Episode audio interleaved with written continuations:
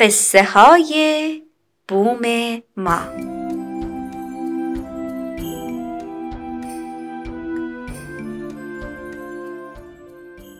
یکی هست، یکی نیست. یه قصه است با هزار آدم که هی میان و هی میرن. اسم قصه چیه؟ زندگی. قصه گو برامون کتاب بخون.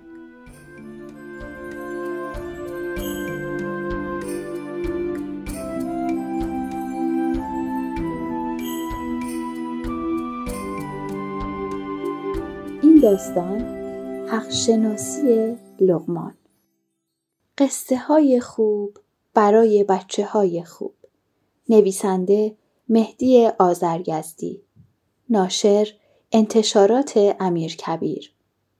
گوینده قصه الهام نسترن بروجنی.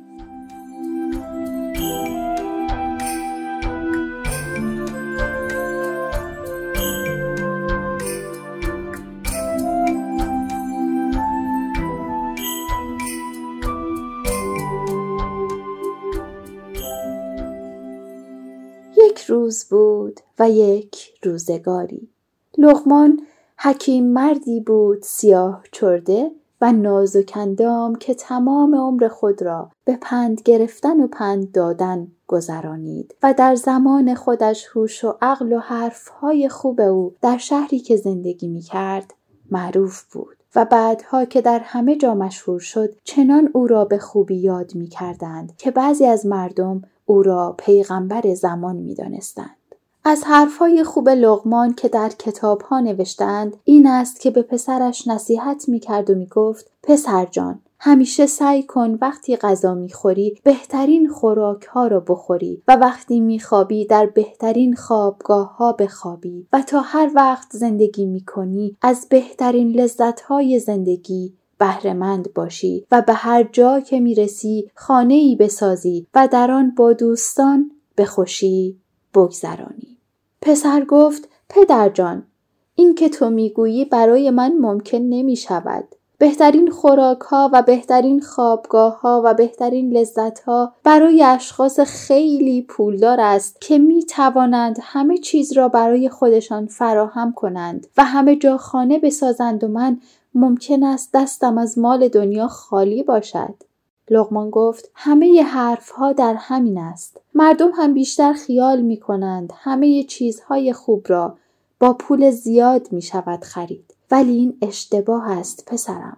پول زیاد اگر با عقل همراه نباشد به همراه خود ناراحتی های زیادی می آورد. صاحب پول زیاد بیشتر عمر خود را به تلخی می گذراند تا از زیادتر کردن پول لذت ببرد.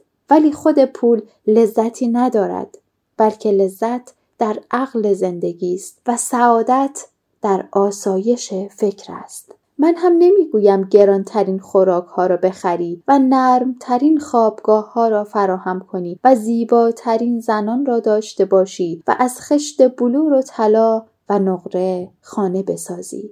میگویم سعی کن خوبتر و خوشتر زندگی کنی و معنی زندگی را بشناسی.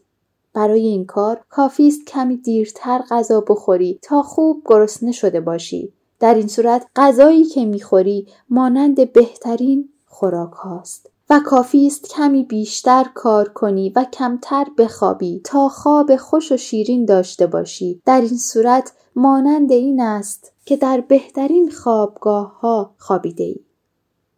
و کافی است که خودت را به خوشگذرانی دائم عادت ندهی و سخت کار و سخت کوش باشی و قدری به بدبختی های دیگران هم فکر کنی. در این صورت لذت های زندگی برای تو شیرین تر و گواراتر خواهد بود و زندگی خود را دوست تر خواهی داشت.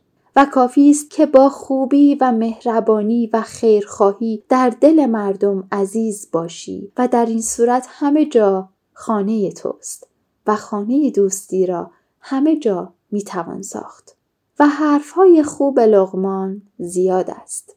یکی از سرگذشت‌های لقمان هم این است که یک بار لقمان را به اسیری برده بودند و او را به خواجه بزرگی فروخته بودند و خواجه هرچه بیشتر در کارهای لقمان نگاه می‌کرد، بیشتر به عقل و هوش و حکمت و دانش او ایمان پیدا می‌کرد، به طوری که لقمان در نظر خواجه خیلی عزیز و محترم شده بود. کم کم کار به آنجا رسید که خواجه لقمان را مانند پسر و برادر خود دوست می داشت و او را مانند همنشین و همدم خود می دانست.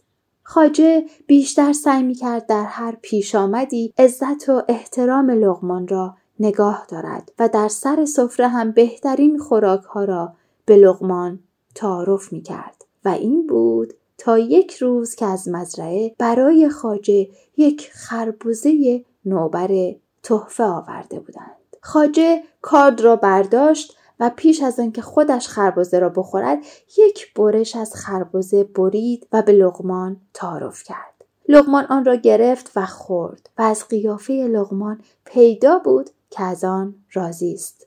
خواجه خوشحال شد و باز هم یک برش دیگر از خربوزه برید و به لقمان داد.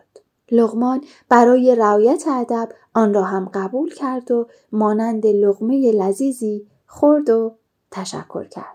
خواجه خوشحال‌تر شد و باز هم پاره‌ای دیگر از خربوزه به لقمان داد و همینطور کرد تا اینکه فقط یک برش از خربوزه باقی ماند.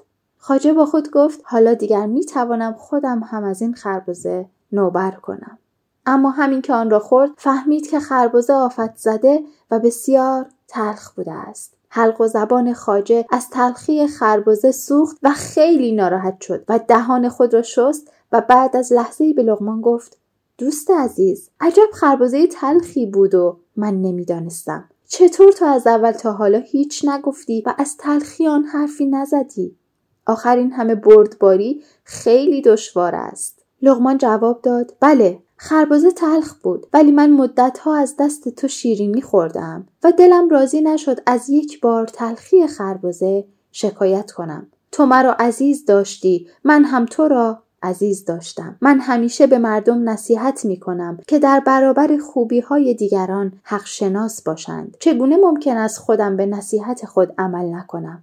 ای کاش این یک برش آخری را هم به من می‌دادی و از محبت خود خوشحال بودی، همچنان که من از خوبی‌ها و بزرگواری‌های تو راضی و خوشحال بودم.